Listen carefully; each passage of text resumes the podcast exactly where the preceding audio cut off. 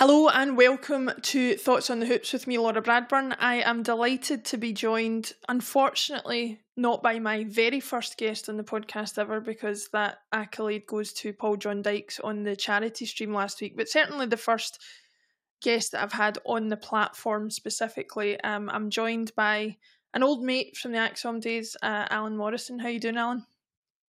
Yeah, I'm I'm I'm good, and uh, you know, as I say, happy to, to join. I know you've set up this uh, recently, um, and I was just so impressed. I saw you. I can't remember which platform it was saying. I'm thinking of setting up a pod, and then next minute you were done one, and I just like I thought that was brilliant. you put me to shame in so many aspects of my life. You know, I would have thought about it for months before I did anything about it, if I did anything about it at all. So fair play to you. To many people before that, I um I almost enjoy the the background part of it, the editing and the technology and all that, more than actually creating the podcast. So it, that side of it um, came to me a little bit easier than mm-hmm. than talk about Celtic in some ways. But it's it's good to be on, and it's good to have guests like you on to to debate some issues rather than just talking into the void for an hour. Um, so um, thank you very much for joining me.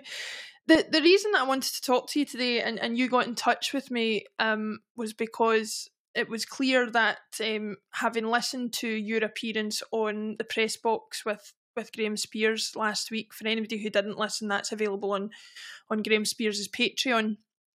Um, you were you were invited onto that show to um to discuss, you know, your very widely shared um statistics and data on the anomaly that is Rangers uh, not having been awarded um, penalties for what I believe now is 71 possibly 72 games at this point um because I know there's been another another game in between.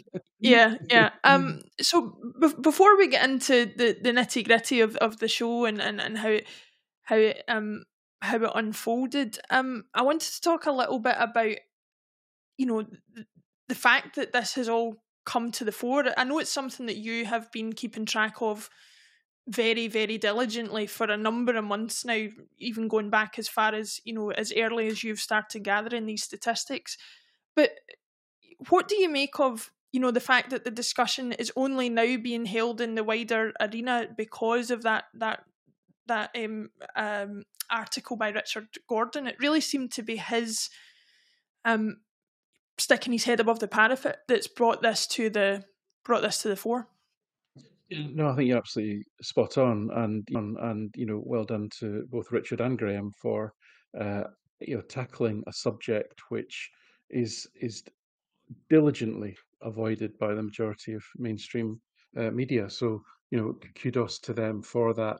I mean, I think it's got to the stage in terms of that particular one statistic that it's become so kind of uh, ridiculous almost that it, you know it, it warranted um, pointing out, really. Um, I mean, let, let, me be clear from the start this isn't actually a statistic I was ever that interested in. I mean, counting penalties is not something I'm really particularly uh, bothered about because it's, it's just a single data point. It, it doesn't really tell you anything. Um, you know, big clubs, or sorry, successful clubs, should I say, uh, can often go on long runs without conceding a penalty. So, for example, uh, I think Celtic over the last this decade, sorry, this century even, have, have had a couple of runs of nearly you know 50 or so games, something like that, of not conceding a penalty. Um, and, and, and other clubs in Europe, like Ajax, for example, have also. But again, again you know, and it is peaked to the extent that you would look at the context of those and say, well, the the, the stat in itself is not really very helpful. Doesn't tell you a great deal. You need to really add the context to it. So, um, uh, and, you know, the Celtic one, I think it's around the 2006 2007 timeframe. It probably spanned more than one season. For example, you sort of think, yeah, well, they didn't get any penalties and so forth, but um, there was significantly fewer penalties awarded in those days. You know, the number of penalties that have been awarded since VAR was introduced has has gone up. It's almost almost uh, doubled actually the number of total number of penalties. There was 92 last year in the SPFL Premier Division. Uh, in 2006 2007 season, I, I, can't remember the exact number, but it was something like it was it was it was around 40 or maybe even less than 40 penalties. So so and, and then and then and then if you actually start introducing a wider data set to put the, the, into context in terms of well if you're looking at the awarding of penalties you look at both sides of that equation. How many did you get? How many did you concede? And if you were to compare for example uh, Celtic and Rangers around that 2006-2007 season um, I think Celtic, although they didn't concede a penalty, they only got awarded one. so you know, and, and, and I think Rangers got awarded something like six and conceded two. So you could argue from a, a penalty differential perspective, Rangers were plus four and Celtic were plus one. So, so you've got to put the context into all these things. You've got to sort of um, really look at it uh, a bit more holistically. And even then, as I say, these you know that season that we're focusing on here as an example, uh, we're talking about six to seven penalties, right? That's an incredibly small sample. So what are you what are you going to learn from that? So I, I wasn't specifically interested in that statistic in and of itself. And when Graham invited me onto his pod, I, I tried to make the point very quickly that I wasn't going to fixate on that particular stat. And Graham kept trying to drag it back to that stat and only focus on that stat. Um, I wanted to talk about refereeing trends in general because that was far more interesting and insightful if you widen the data set and, uh, and, put more context around what it is that you're talking about. So that was the kind of the back the background uh, to that. But as I say, the thing's taken a, a life of its own um, in terms of that that particular penalty stat because it is just so outrageous. I mean, you know, it's there's no other club in the top 20 leagues in Europe that didn't concede a penalty last year.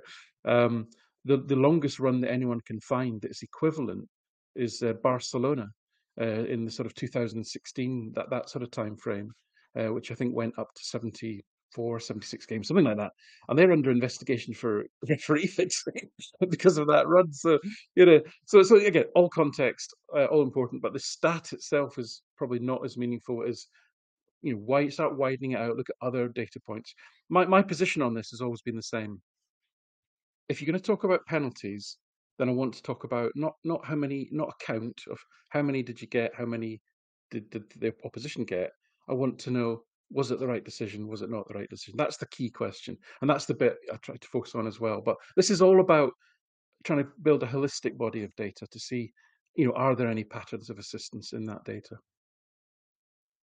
I, I think we'll we'll probably go into a little bit of the wider data further on in the discussion, but going back to the the podcast and, and how it unfolded, I think um, I think, like like you say, there was certain aspects of the conversation uh, on that pod that were were brought back to to sort of narrower points, and and perhaps to an extent that's justified. You can't cover absolutely everything in the space of an hour conversation, but uh, one thing I did want to to ask you, um, whether whether you disagreed or, or or maybe didn't get the chance to fully elaborate on was I very much get the impression that for anybody that doesn't know, um, Alan was joined obviously by Graham Spiers, um, Matthew Lindsay from the Herald, and um, Brian, or better known as um, Harry Brady from from Celtic Down Under. Uh, Celtic Down Under. That's that's my uh, habits. Uh, Celtic Underground. Um, on on the pod, and and there was a. I felt there was a little bit of a division in the way that they presented Brian and yourself and the way that they presented your stances on things. Now, they very much presented what Brian said as as exactly what he did say, which was that he believed uh, that subconscious bias was a major factor and that he didn't believe in in conspiracy. They they although they continually said that they they didn't believe that that's what you were presenting as conspiracy I did get the impression that, that you were being painted as having a wider worldview about the SFA and about um about the the motivations of the decisions and things like that, that it was more than subconscious bias. Do you think that was a fair characterization of what you were arguing about there? No, I mean, I think it's one of these things we can all have an opinion on, but the, you know, my primary uh, remit here, and I suppose what I can hopefully bring to this, you know, the ability to, you know, a, a wide set of data, the vast majority of which anybody can collect themselves. It's all publicly available. Um, but the you know the the analysis of of that, uh, thinking about you know, it's I'm a Celtic fan, but trying to think of you know what are reasonable, fair, objective ways of looking at this, and it's really trying to. The primary objective here is, you know, we're, we're sort of jumping ahead into into why is this happening, and I, but I come back to well, what's happening, right? And, and it's really establishing what is the problem. Is there a pattern of assistance? Um, and, and, and, and does the data point to that pattern of assistance? It's really that's the piece that needs the focus. And then, you know, if if there's if there are patterns in the data, then I, imagine the next step in people's minds will be, well, well, why is this happening, and what we're going to do about it? If if people agree that there are sort of patterns of assistance emerging in that data. So, but the primary focus really is on on that, you know, establishing that extent to which there is a problem so any any discussion about the whys and wherefores of it's it's because of this, that, and the other, I think are you know interesting to to talk about, but they're but they're they're not what I'm focusing on at this point in time. So I think I think I think I think I think the other side of it is so so you know, you know personal opinion is that I think there's a little bit of disingenuousness going on in that Graham and, and Matthew both painted themselves as having no dogs in the fight. I mean, Graham has made no secret of the fact that he comes from a, a Rangers supporting background and has been a Rangers supporter. Um, he's kudos to him. He's one of the very few that calls out a lot of the, the shenanigans that goes on there. Um, and Matthew Lindsay, well, fair enough, you know. But I mean, I think if anyone has read Matthew's output over the over the long years, we, would have probably had a bit of a splutter into their tea when they when they had it. So that was a, a little bit disingenuous. I think you know Harry and I were out there as being openly Celtic fans, so I think that was a little bit of uh, a little bit, yeah, maybe a little bit unfair if you like. But but what tends to happen, Laura, is when you when you get into the subject, is you do see the same things happening in response and it's exactly really some of the techniques, I suppose, that that Matthew tried to employ, which is that they they, they immediately jump into, oh, you, you, know, you're just some crackpot conspiracy theorist. And it's like, well, you're the one mentioning conspiracy theories. I've, I've got no view on that, and I've got you know no evidence of that. That's just that's you introducing that, and it's a way to sort of filter and dilute, you know, the message that's coming across. Um, the second thing is that he tried to do is you'll try and what I call old, you'll try and old firm it, right? You'll try and say, well, well, you know, Celtic and Rangers, of course they get all the big decisions. They're the biggest clubs and blah blah blah. And that's actually a really great point to raise because, you know, um, as as as Rangers have worked their way into the top league and uh, you know the league has become more of a two team league, then you do actually have two teams that are kind of you know equivalent uh, ish, certainly more so than the rest of the Scottish teams um, to which you can kind of benchmark against each other. So that's a really useful thing to do because, you know, what I guess what I'm saying, um, talking around the subject is, you know, over the last, let's say, three to four seasons where it has been a competitive league, then you would expect that uh, with both of these sides being dominant teams against the rest of the sides, that you'd expect to see the same kind of patterns of you know penalties awarded red cards awarded etc etc etc so so in that sense it's a useful analytics, um, you know, construct to have that benchmark. But I think what, what people sometimes do is just lazily throw it into, oh well, they're both big clubs, therefore it's they're, they're all just as bad as each other. And, and actually, the data does not say that quite quite quite clearly. Actually, so so yeah, listen, these were all things I expected. To be fair, the old firmism, the the conspiracy trope, the lazy, you know, and, and all that. It's just what people fall back on when you introduce a subject they're not comfortable talking about.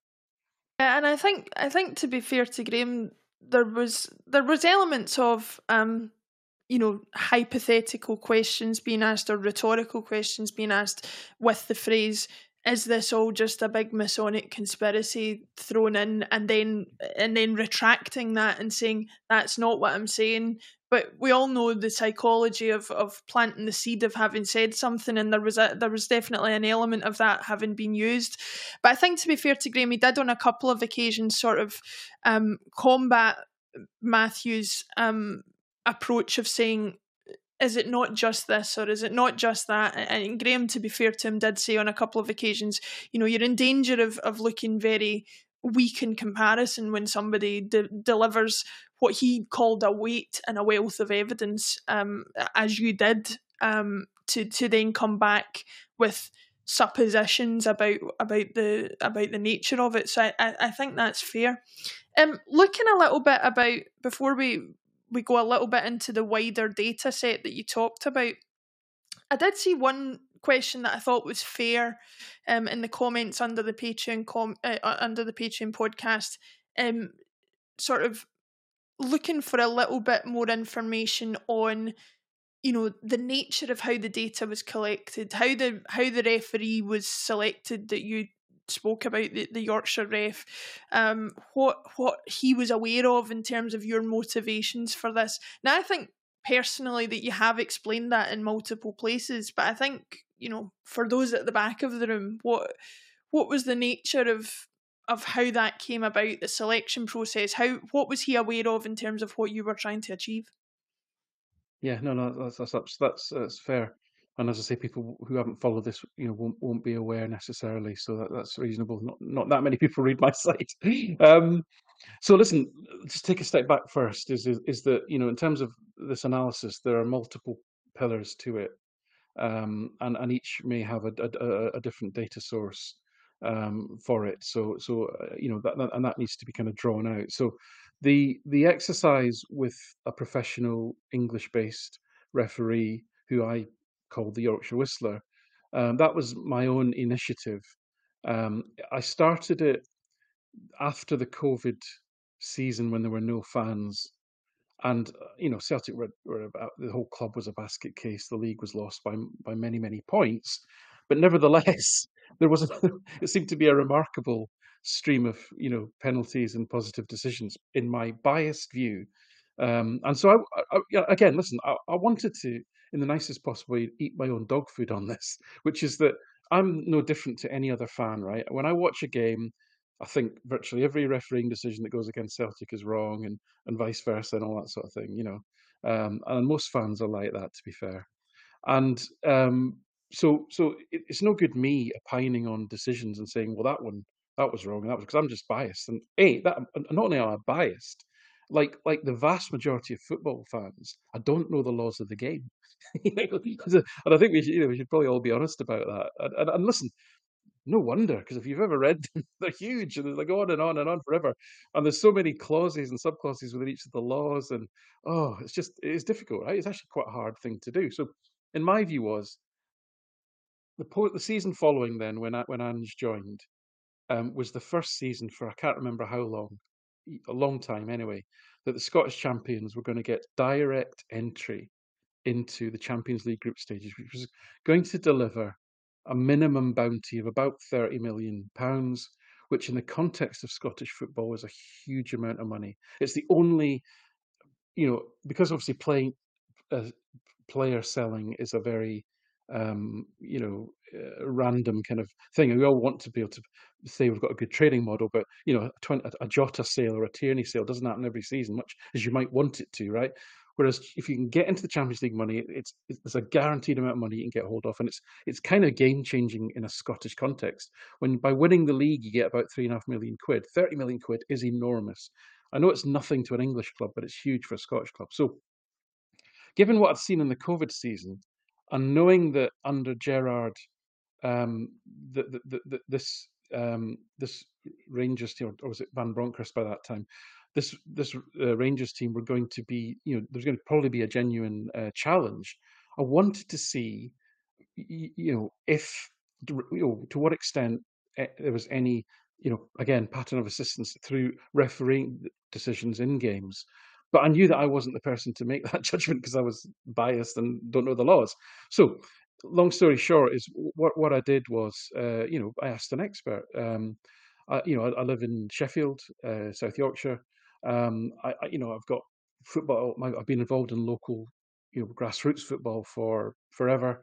Um, I know a lot of people, and, and I asked around a few kind of key people. Do you know any professional referees um, who might be interested in a project. Uh, and, and I got given a name. I contacted this individual, and all I said was, um, would you be willing? First of all, I asked him, "Do you follow Scottish football?"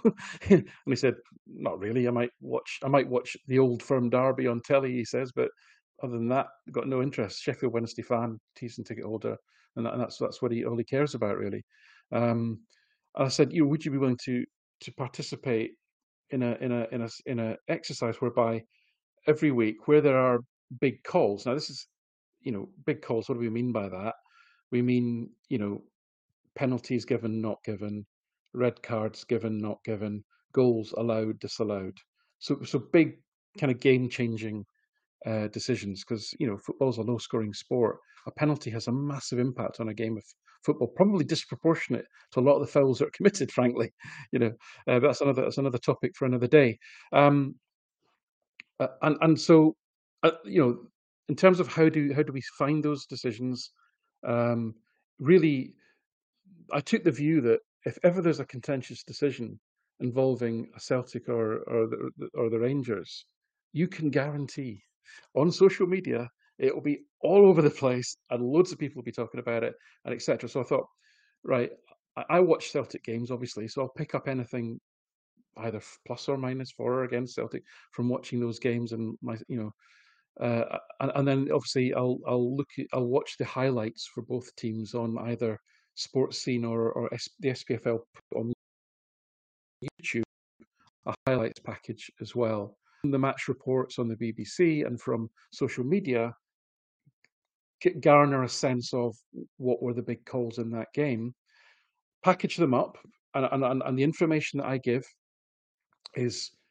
the the the, the teams involved, uh, the the minute in the game, a, a, brief description of the incident, as factual as I can. Like you know, for example, uh, Kyogo goes down in the box. That's it? And then a, a, link to the video with a link to you know it's it's this video and it's three minutes in. Can you have a look at that? And all I asked of him was, I just want you to look at decisions individually on their own merit and just come back to me with do you think the referee got it right? If they didn't, you know, could you explain why they didn't get it right? And that was it. And that, that was literally the brief. And that is the brief that we've we've stuck to. I I said to him um, a, a non um, a no dissent policy. I'd, I'd, you know I get back you know back and forward with you. Uh, that's not fair on you. Um, I do go back sometimes with clarifications on things I don't understand about the laws of the game or what have you, but I don't sort of say, "Oh, come on, mate, that's you know, like as if we were in the pub," because I don't. I've never met the guy. We've only ever communicated on uh, on um, to him. So we, we, we communicate by email. I send him a link and, and a brief one-liner about each incident, and he comes back with an absolutely brilliant uh, summary of explaining uh, the, the, the incidents. And, and, he, and to me, he goes way over and beyond the level of detail he provides in terms of providing the context, the relevant law, um, comments on the referee's positioning, what the referee might have seen based on where, where the referee was, um, um, and so on and so forth. And then R was complexity, and then it was all about well things that get referred and not referred. And he was trying to help me explain this as well. So this guy's an active professional uh, referee. Obviously, he's, a, he's, a, he's an expert. Um, no skin in the, the Glasgow football dogfight, um, and he's been he's been absolutely brilliant. Um, no no money changes hands. I've, you know, in, at the beginning of each season, I go, "Will you do it again?" And he goes, "Yeah." He seems to enjoy it, so uh, that's fine. That's great. I'm I'm so grateful because, as I say, I'm not the person to do it. Uh, you know, a Rangers fan wouldn't be the person to do it. A Hearts fan wouldn't be the person to do it. It needs to be somebody removed from the heat of Scottish uh, Scottish football. And listen, the, the the all I would say to people is go on my site and read what he puts under each decision, and then come back to me and argue that he's in any way compromised or biased. And, and, and I'll just there's no evidence of that at all. I think any reasonable person would see that this guy is uh, is is coming at it from a completely kind of neutral perspective. I need to tell you, and you know what? The comments on the back of my site, he infuriates everybody, which tells me he's doing a good job. Celtic fans, you know, equally, in fact, more so probably. Uh, so, so, so, listen. What what that Yorkshire Whistler piece is about was about ask, answering the question that I posed to you earlier, which is, you know, let's not count penalties. Let's ask the question: How many penalties should there have been? Were the penalty decisions correct or were they not correct? So that that's that's the first that's the first part of it. Penalties are only one aspect of it. As I say, game changing decisions come in many forms. You know, should that have been, uh, you know, should that have been a red card or not a red card, etc. Should that goal have been allowed or disallowed, etc. Um, all of those things are in are in the mix in terms of what what he he he looks at. Um, and then the other aspect, the bit that I do, my bit is once I have a decision, and it's his decision, I then say, right, if it's a wrong decision, I'll look at okay, um, well let me yeah let me you know let's say the game is is one one in the 90th minute. Um, somebody goes over in the box, and then uh, a penalty is uh, not awarded, and it should have been right. Now, clearly, if that penalty had been scored in the 90th minute of the game with the score one one, it would have had a massive difference on the number on on, on the outcome of the game, right? So that is um, represented by uh, an expected points model, which very simply says you know, based on the time in the match and the score at that time, how many points does that goal add to a team's expected points?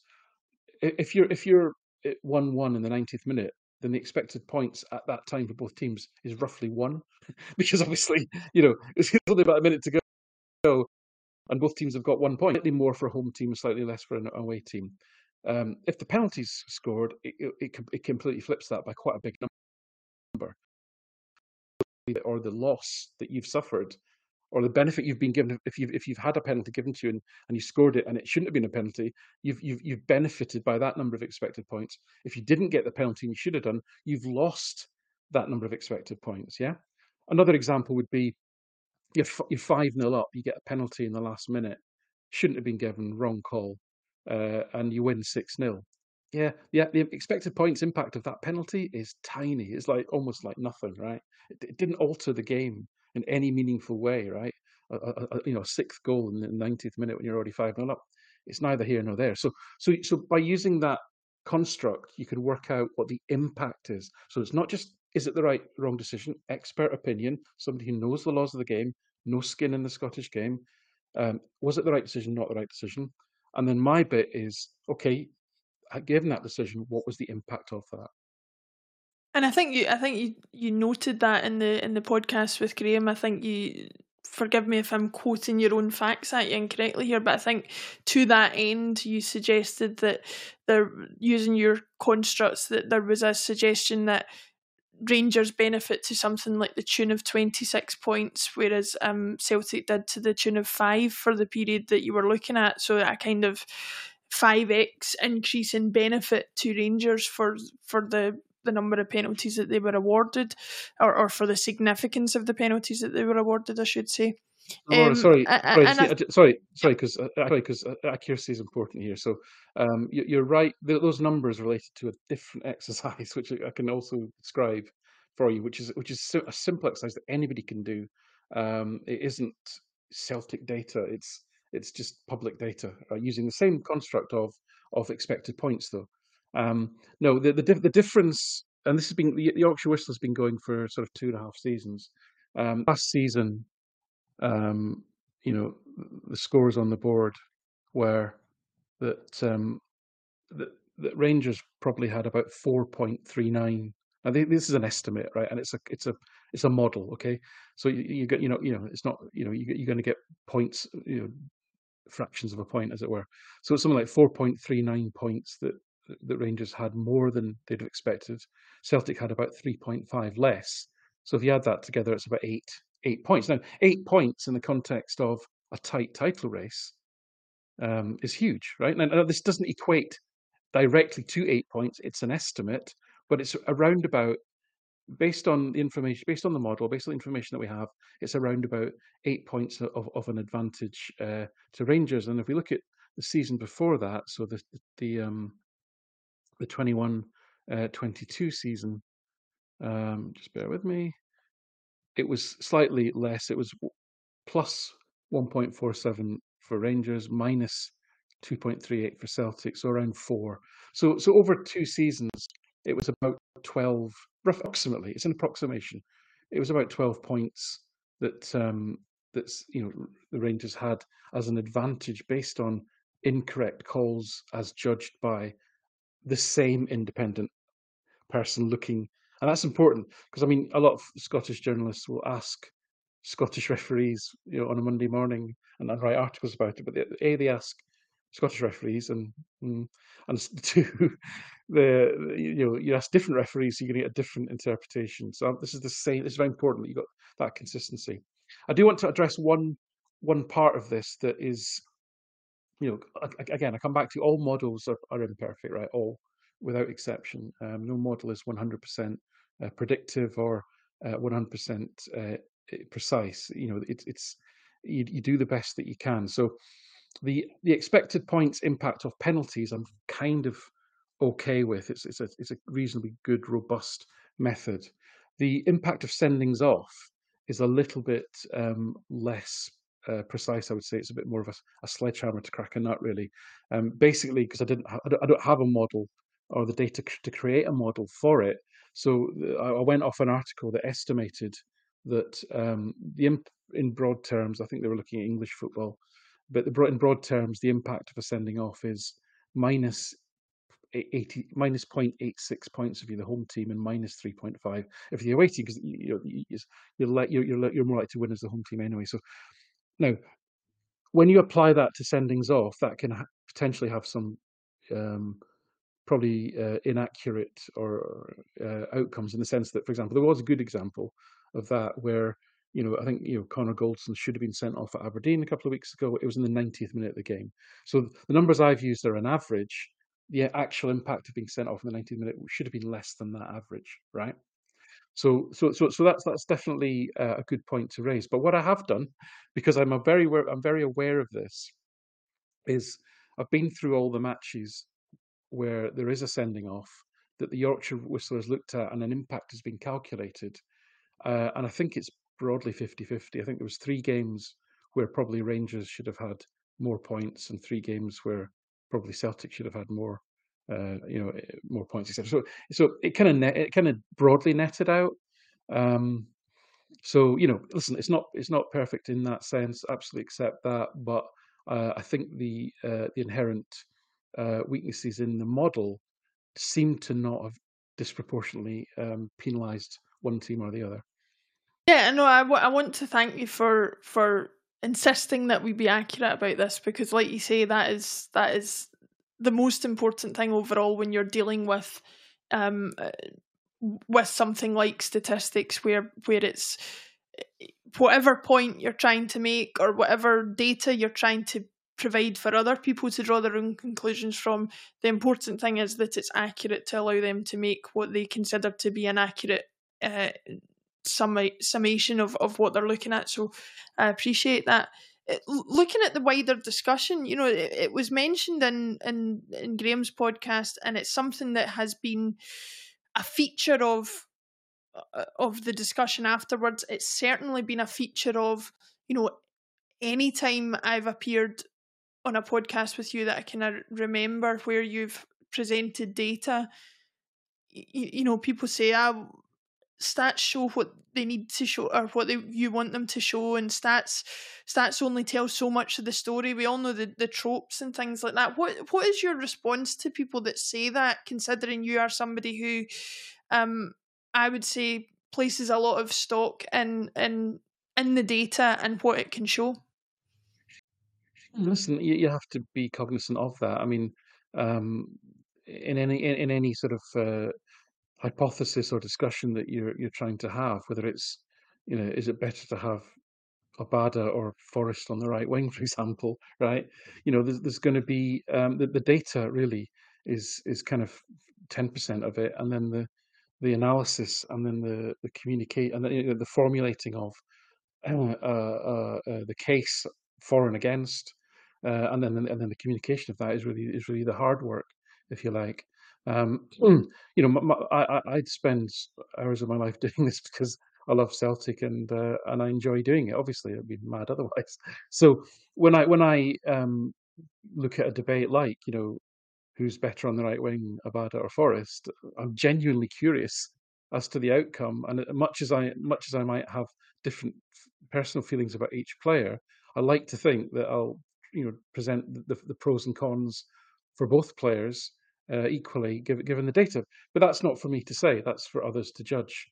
Uh, looking at my articles and, and and, listening to my podcasts, I, am sure I will a make mistakes and b um, you know I do I do struggle to hide my Matt O'Riley love at times. I'll absolutely uh, admit that. So you know, of course, that all that all comes into it. And as I said, um, on this on this particular topic, you know, I'm a Celtic fan.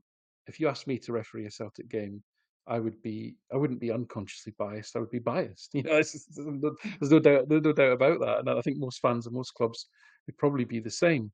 So what I, I guess what I'm saying is with this analysis is looking at the different pillars of it.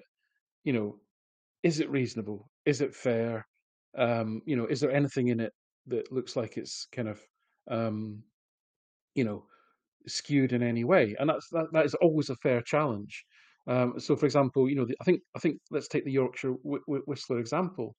Is asking uh, a neutral referee to opine on whether key decisions in Scottish football matches were right or wrong, and to give the reasoning for that. Is that a fair methodology? I would say, on the face of it, it is. The, the evidence for it that you can read with your own eyes is on my site nobody has ever come. In fact, it's Celtic fans that come. We usually come back to me and said, "Oh, why is he? Why? Why did he not? Uh, all this sort of thing." So you know, the evidence is there. Again, not for me to say really. I, I, I certainly have had very little challenge.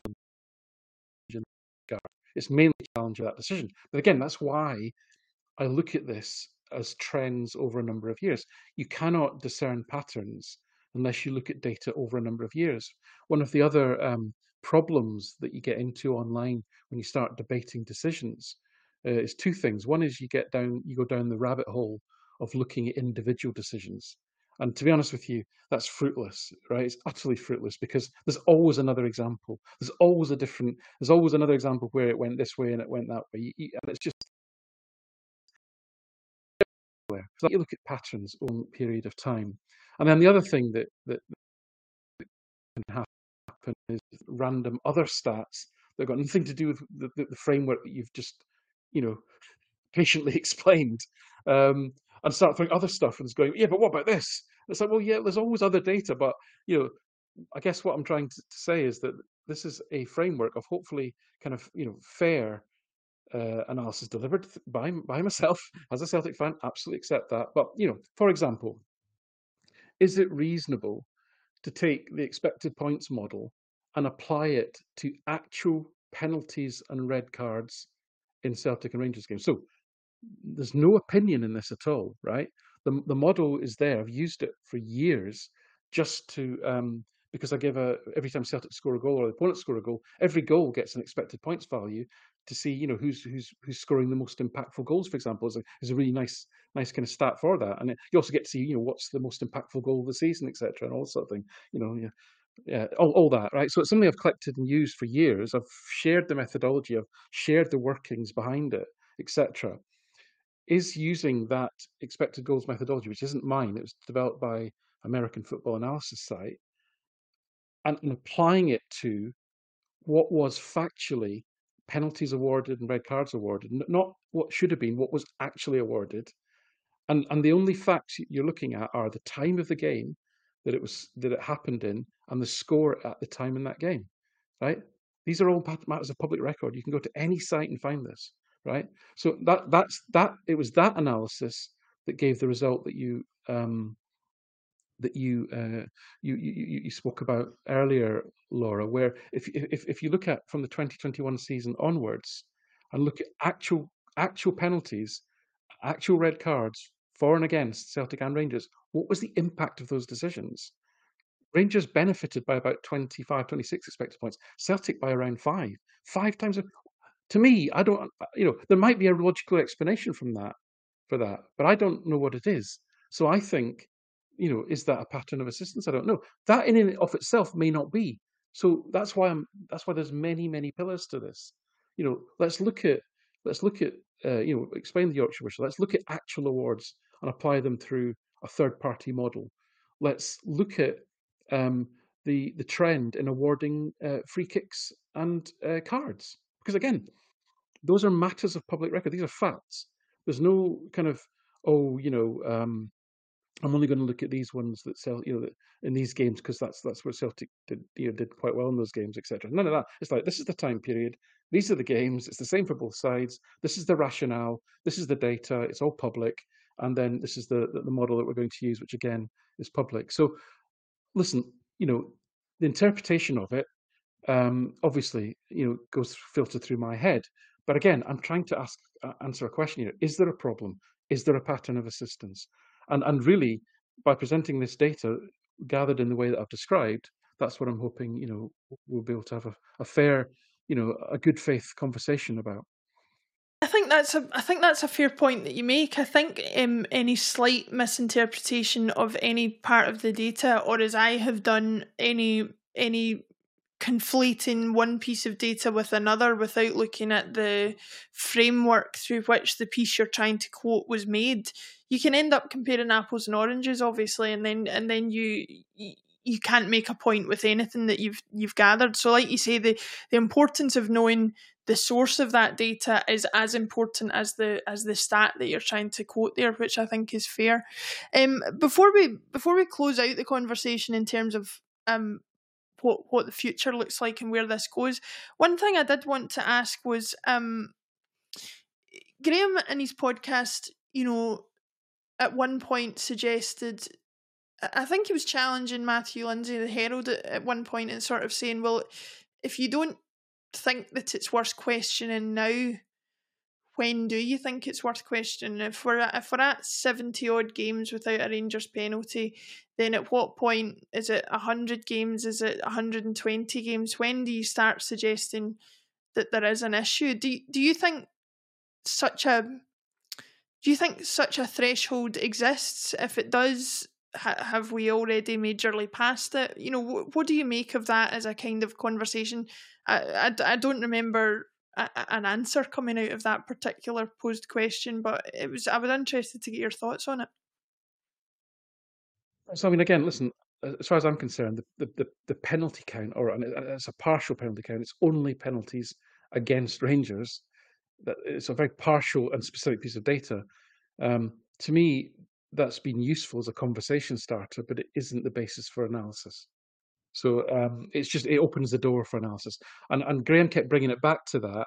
Uh, and like you say, because bear in mind as well, at some point, he says, looking to camera nervously, at some point they may well concede a penalty, and at that point that count goes back to zero. And Matthew Lindsay on the podcast very quietly said an incredible thing, which I don't think many people picked up on, which was, um, "Oh, I'll, I'll bet all the referees are secretly hoping that Rangers concede a penalty soon, so we it, it goes to zero. We can all just forget about it and move on. It's an incredible statement. Somebody just does not want to to, to face up or deal with what might be un, un, un, under all of this. Um, and he, and also uh, spectacularly, he's wrong because when the penalty count and if when the penalty count goes back to zero, it actually doesn't change anything, right? It just means that the penalty count zero, but the trend and the pattern remains. It becomes one penalty in a hundred or one penalty in. I mean, you know, eh, they, had they had another run of forty-four games before that, you know, eh, as well. Which eh, those two runs are are, are remarkable t- together, probably. So, so listen, that, that was uh, quite from, from from Matthew, but it, it really changes nothing. It changes nothing when it goes back to zero. This is about looking at patterns, uh, and is there a pattern of assistance? So it means you need to look at multiple data points, not just one penalty count, or let's only look at red cards against Celtic at Celtic Park between this month and that month, which is what people do. They'll they'll say, yeah, but Celtic didn't concede a penalty uh, home between this month and that month in that year. It's like, what's that got to do with it? It's like, you know, you've got to place it in context, and you've got to place it within a, a, framework that's consistent in terms of you know the dates that the dates that you're selecting. And again, let me reinforce: I'm primarily looking at from the 2021 season onwards because um, because of the really because of the the severity, if you like, uh, or the import, should I say, of what was at stake in those title years. Right, I, that's one reason. The second reason is because, frankly, before that, Rangers were rubbish. there was there wasn't a title. It would be like comparing Celtic with Hearts now. It would be pointless, right? But between, hmm. between by 2021, you know, the teams were both competitive with each other. And in 2021, obviously, 10 in a row was up for grabs. Hugely psychologically important milestone in the history of Scottish football. And then in this three seasons since then, it's been Champions League money guaranteed for the winner. That's a huge prize at the end of the season. And so, and, and actually, funnily enough, it's only a coincidence, but that's when the data started to flip on the impact of red cards and penalties. It started to flip at the beginning of the 2021 season from, from being not really much of a pattern to being quite a, a you know, my opinion, a, strong pattern of assistance to, to one club. However, let's not look at that in isolation. Let's put that with other data, similarly uh, similarly frameworked, consistent in in how it's uh, sourced, consistent in its timeframes, consistent in the scope with the methodology explained, etc. And then let's look at it because the thing, the other thing that um, that Spiers and and and and, and Lindsay kind of made the mistake, really the major mistake, and it probably maybe wasn't a mistake, maybe it was deliberate. Again, I come back to this kind of old firming of, of this. This isn't about Celtic and Rangers. This is about the SFA. It's all about the SFA, the way that they manage the refereeing service within that. And, and, and that is what is under scrutiny here. Yeah, it just so happens that Celtic Rangers are the two clubs competing for the title that are, you know, in some ways very close to each other versus the other clubs, and therefore you'd expect there to be some similarity in the comparison when you compare similar uh, data points. But it's it's it's hilarious to me that some some Rangers fans jump all over this in in defence of the SFA, who they sing about quite a lot actually, and not in not very sort of polite terms. This isn't about them; it's about the SFA. Yeah, and you, you said exactly that in your your your own blog following up um, your appearance on the podcast, which I would encourage anybody to to go and read and will be uh, linked in the description of this video. Um, looking at you know drawing some conclusions from that and maybe talking a little bit, you know, we're not going to get an answer sitting here talking to each other about what the future holds or how you sort this. But I, I, note another comment that you made on your blog, which I'm just going to read out here, and it says, all football fans in Scotland should be interested in whether there are issues with officiating, as it probably impacts their team too. It, it, it shouldn't go un, uh, unacknowledged that we're sitting here essentially because of an article uh, published by Richard Gordon, uh, a, a noted Aberdeen fan, despite his um, professional um, capacity with the BBC. Matthew Lindsay, the day after um, uh, the or, or the day of the podcast airing, wrote an article in which a Dundee player suggested that there might be some bias associated with Rangers um, getting a penalty. Uh, you know this isn't a this isn't a discussion or a conversation that should only interest or only involves Celtic supporters. Um, it, it should involve everybody in Scottish football, as you say, and and and I think that's what we need to remember. Where where do you think the current situation, if it continues, like you say, it's not going to invalidate any um, data that's already gathered if we get a penalty on the thirtieth of December, as as as Harry Brady uh, suggested might be the case. It'll be interesting to to see if that does happen, but where do you think we go from here in terms of you know the status quo may remain for a number of months or, or, or, years to come is is there any way of of either validating the data that you've gathered or or seeing a change to the process or is it so entrenched and are we so mired in what what is currently at the top of our game that there's that there's little we can do? Where, where do you stand on that? So I think in terms of you know what happens next, in terms of what I can control, is that I know that uh, you know, and what I want to do is to you know more formally publish uh, the various strands of analysis that make up this piece. Um, and I'm thinking about that because you know I want to be quite open and transparent about the methodology. I want to be open and transparent about the limitations of of parts of it, etc. Uh, to be try and be as fair and transparent as possible. I don't the best mechanism for doing that is, which is what I'm thinking about. Um, and then I don't know what you know. It was great that you know Graham Spiers picked up on this topic. He may pick up on it again, because what, as I say, what I think, what I hope it will will do is at least you know generate a conversation. Is there a problem? Is there a pattern of assistance here? And because the answers to these questions are are important, and if the answer is yes, uh, uh, uh, you know, I say the answers. If you know, if the general consensus seems to be yes, then then I think it needs to be picked up, uh, and and the you know whether it's the clubs or whoever, um, you know, need to need to need to run with it because you know, this, as, as you say, this potentially impacts uh, the way that refereeing services are are organised, uh, the way that they're ran, etc. Um, you know, the SFA has sole control over the recruitment, the the training, the assignment, the the the performance assessment, the the the, the promotion recommendations, the who gets to get go to the lucrative game, lucrative international games, all that it's all contained within this a sort of SFA little little bubble. Um, you know, understanding that as a difficult, which is just one example of having an independent, um, you know, ref, professional refereeing service that, that is really more of a service model to the professional league. Uh, and therefore, I don't know, but I presume that comes with, you know, contractual ag- agreements on terms of things like service levels, uh, reporting, transparency, etc., etc., etc. All that stuff, right? Which we don't we don't tend to have in Scotland. So, you know, all, I, I would hope that it would it would maybe engender those types of conversations. You know, we the question of if there is a pattern of assistance, you know, why is that happening? You know, that's probably, to be honest with you, one for the anthropologists, the sociologists, the historians uh, to have a go at. You know, I, have for my part, I've I've I've worked in large multinational corporations for for most of my working life, so I've received an awful lot of training, things like cultural, you know, sort of cultural awareness training, all that sort of thing.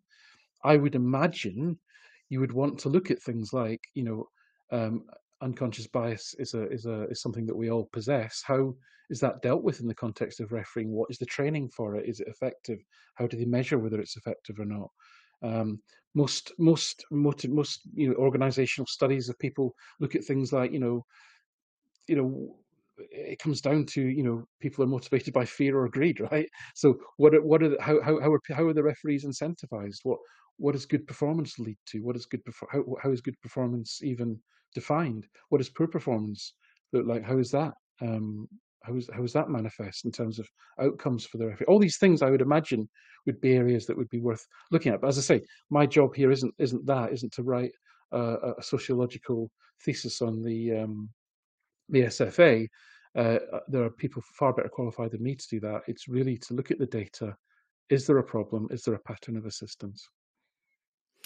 Yeah, and I think I think you've gone some way to to to showing that there there just might be, and I think that we need to um, just remain aware of uh, of.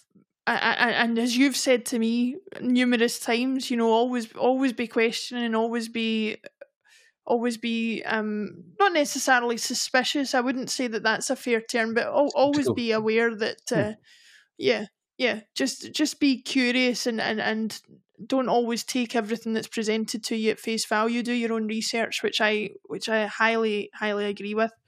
Um, Alan, I want to I want to thank you for sparing the time today to come on the show. Um, I hope um, people who've listened to this have a little bit better understanding of of Alan's motivations for sharing the data that he does and the methods that he uses to share that data. I think um, I speak for most of the people watching this when I say that I think you, you do so in a very level headed and, and, and fair manner. And I think it makes for makes for great debate, even with people who are, you know, talking from from an opposing viewpoint. And I think that's a rarity in, in the world of Scottish football. There's there's far too much um, screeching. Uh, some some of it contributed towards by myself, but um, that's that's the nature of being a football fan, I suppose.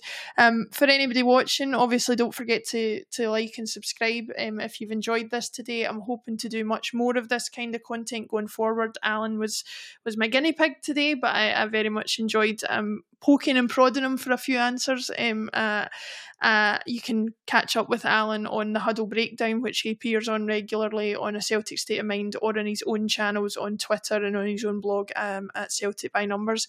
Alan, thanks very much for joining me today. You're welcome. Thanks. You're welcome. Thanks for having me on. As I say, I think one one of the things that is, you know, you, you, there's not many things that you would say about all Celtic fans, but I think being sceptical is probably one, one of the things that that that uh, many many Celtic fans have. So uh, yeah, always be sceptical. But no, thank you. Listen, I wish you well with the the channel, and uh, reiterate to people, please please do uh, follow Laura because it's always uh, always a good debate, and I'm looking forward to coming on and having a good Daizen Maeda conversation. Oh, listen, listen. I, I, I will. I'll see how this goes down before we do that. I think. Thanks very much, everybody. See you soon.